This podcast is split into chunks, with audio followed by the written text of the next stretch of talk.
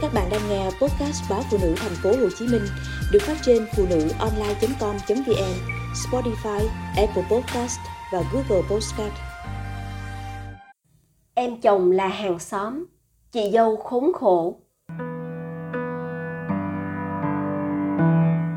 Người ta vẫn bảo không gì sướng bằng lấy chồng gần.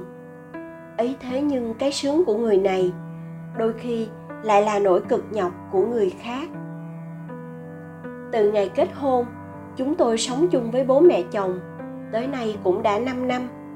Tôi không có tính ỷ lại, dựa dẫm, nên dù ông bà còn đi làm hay khi ông về hưu, vợ chồng tôi đều bỏ một khoản tiền không nhỏ để thuê người giúp việc.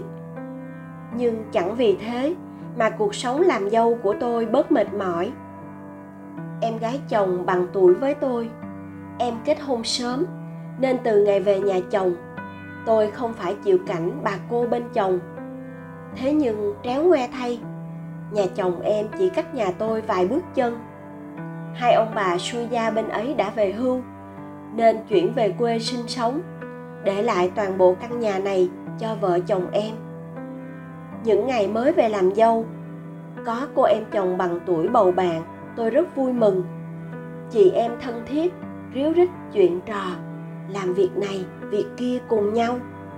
Nhưng ít lâu sau, tôi bắt đầu khó chịu với sự xuất hiện của em gái chồng quá dày đặc trong nhà, đặc biệt là những gốc riêng tư. Em gái chồng vẫn giữ thói quen hồi còn ở nhà cha mẹ. Cứ tự nhiên sọc thẳng vào phòng ngủ của tôi, lục lọi đồ đạc trong tủ để tìm thứ gì đó. Hay tự tiện lấy sạc điện thoại, đồ dùng, mang đi. Em vào phòng không gõ cửa ngay cả khi tôi đang có việc riêng bên trong. Hầu hết các bữa tối, nhà tôi có thêm mấy miệng ăn. Em rể, em gái đều rất vô tâm. Ăn xong là vô tư chào bố mẹ, con về đi tắm, con về ngủ, để mặt tôi dọn dẹp. Dù có chồng giúp đỡ, tôi vẫn không tránh khỏi cảm giác khó chịu trong lòng.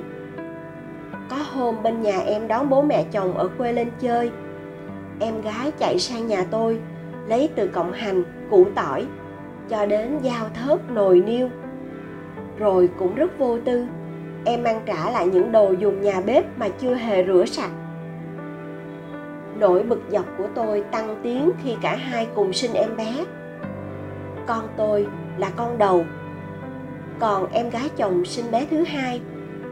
Thay vì chỉ cần chăm con mình, tôi bỗng nhiên phải kiêm nhiệm vai trò làm mẹ tạm thời của cả hai đứa con cả lớn và nhỏ của em gái.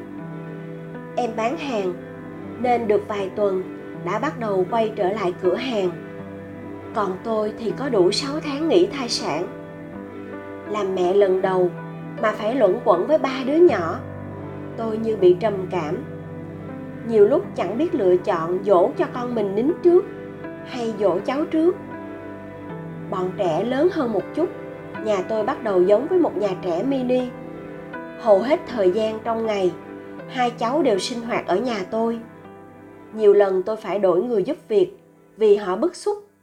Tôi kiệt sức rồi, không thể chăm thêm cả hai đứa kia. Mẹ chồng tôi thương con gái buôn bán vất vả, nên cũng tập trung chăm sóc cháu ngoại. Còn cháu nội, tức con tôi, thì bà hay nói, đã có mẹ nó lo. Chồng tôi cho rằng việc em gái sinh hoạt chung như vậy là bình thường. Vì vợ chồng em không được ông bà nội đỡ đần. Tôi chẳng biết chia sẻ chuyện này với ai để được thông cảm. Tôi thèm có khoảng tự do trong ngôi nhà của mình. Nhưng nên cư xử thế nào để không mang tiếng bà chị dâu ích kỷ?